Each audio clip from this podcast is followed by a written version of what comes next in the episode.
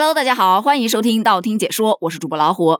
最近我四年级的儿子对科学特别的感兴趣，这个兴趣的来源是一篇叫做《夜间飞行的秘密》的课文。这篇课文相信大家多少还是有点印象的，因为我小时候也学过。主要讲的内容是科学家模仿蝙蝠探路的方法，给飞机装上了雷达，让飞机可以在夜间安全飞行。这节课后，老师布置了一个题目：还有哪些发明创造是通过动物得来的启发呢？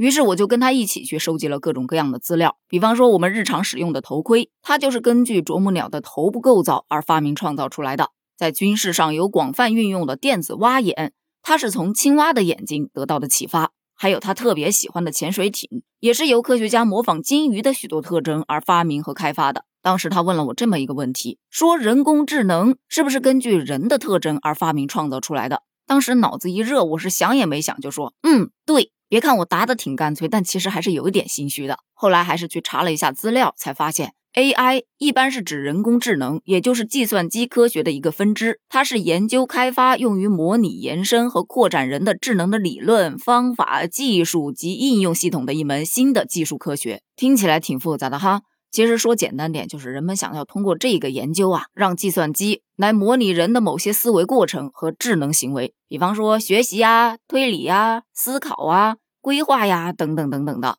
那么问题就又来了，妈妈，那他以后会不会取代人类呀？我一巴掌拍到他肩上，放心，儿子，他都是人类发明创造出来的，还能让他骑到头上去了？说完，我转头就进入了厨房干别的活去了。因为说完这句话，我才是真的心虚。毕竟像前面那个问题，AI 到底是什么？网上一查一大把，但是关于 AI 的未来，谁知道啊？而且最近看了很多关于 AI 的新闻，确实让人心里有点打颤。前段时间不还有一个外国的科学家说，他手上有一个 AI 已经产生了自主意识，引发了大众的关注。很多人都在担忧以后会不会被 AI 给统治了。而前两天又出来一个人类与 AI 的第三次对决，这个话题一度登顶了热搜榜。于是乎，有很多网友都预约了十五号晚上十八点三十分的这场人机巅峰对决赛。可是等比赛的结果出来，大家都是一片静悄悄，网上甚至都没有太多的报道。咱们就浅聊一下这个事件啊。首先，这个人类与 AI 的第三次对决，指的是一家中国公司制造的圆萝卜 AI 下棋机器人，将挑战两位中国象棋的高手，而且这两位高手还不是一般的高手，一位是来自上海的十二到十六岁青少年组冠军选手顾博文，另一位则是重磅嘉宾。中国第十七位获得棋王头衔的象棋特级大师谢晋，当时铺天盖地报道的是，人工智能技术与顶尖头脑的智慧碰撞将再一次上演。通过文案当中的“再一次”“第三次对决”，可以推理出前面还有两次。嗯，我真聪明。前两次呢，我也去查了一下资料，一次是国际象棋，一次是围棋。而说到国际象棋的那一次，是人类与 AI 的第一次对决。影响和意义都极为深远。那场比赛对阵的双方是俄罗斯著名国际象棋特级大师卡斯帕罗夫与美国 IBM 公司制造的超级电脑深蓝。回想一九九七年的那场比赛，当时我还太小，根本就不知道。只是据史料记载，在举行到第五盘之后，卡斯帕罗夫啊与 AI 打成了平分。在最后一盘里，卡斯帕罗夫认为。他最擅长的西西里防御已经被 AI 给研究透了，所以故意放弃了西西里防御，而精心布置了一个新的开局。原本信心满满的他，却是没想到啊，深蓝走出了绝妙的破解方式，通过对马破坏了卡斯帕罗夫的防御。仅仅只花了十九步，卡斯帕罗夫就输掉了棋局。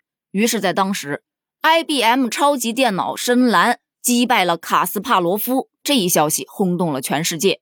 同样也因为这场比赛，一九九七年被认为是人工智能的元年。第二次对决，人们选择了复杂度远超国际象棋的围棋。当时很多的围棋手啊，非常的自信，电脑一百年也战胜不了人类棋手。但是现实总是会给你狠狠的一巴掌，这打脸呢来得太快了。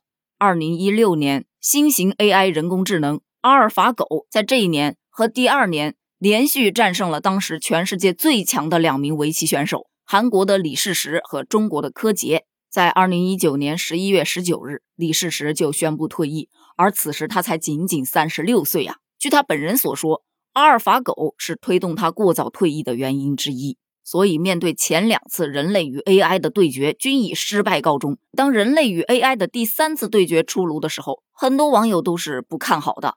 这结果毫无悬念了，好吗？如果机器输了，只能说明背后的算法团队实在是太水了，丢人现眼。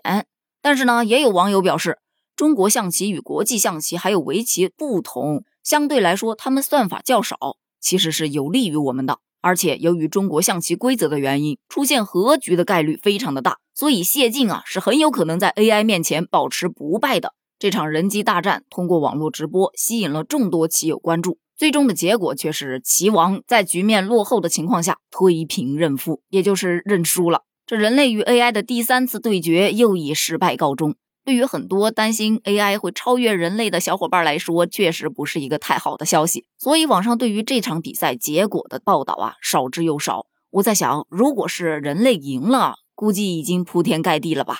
而说回到人工智能，它对经济和社会的影响已经逐步显现了。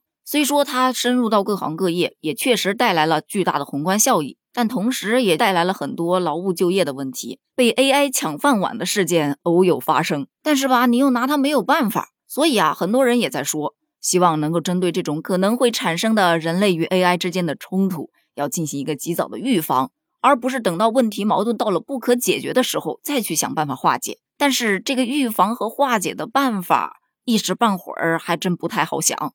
对此，你有什么新的想法呢？欢迎在评论区提出来，咱们一起探讨一下。评论区见，拜拜。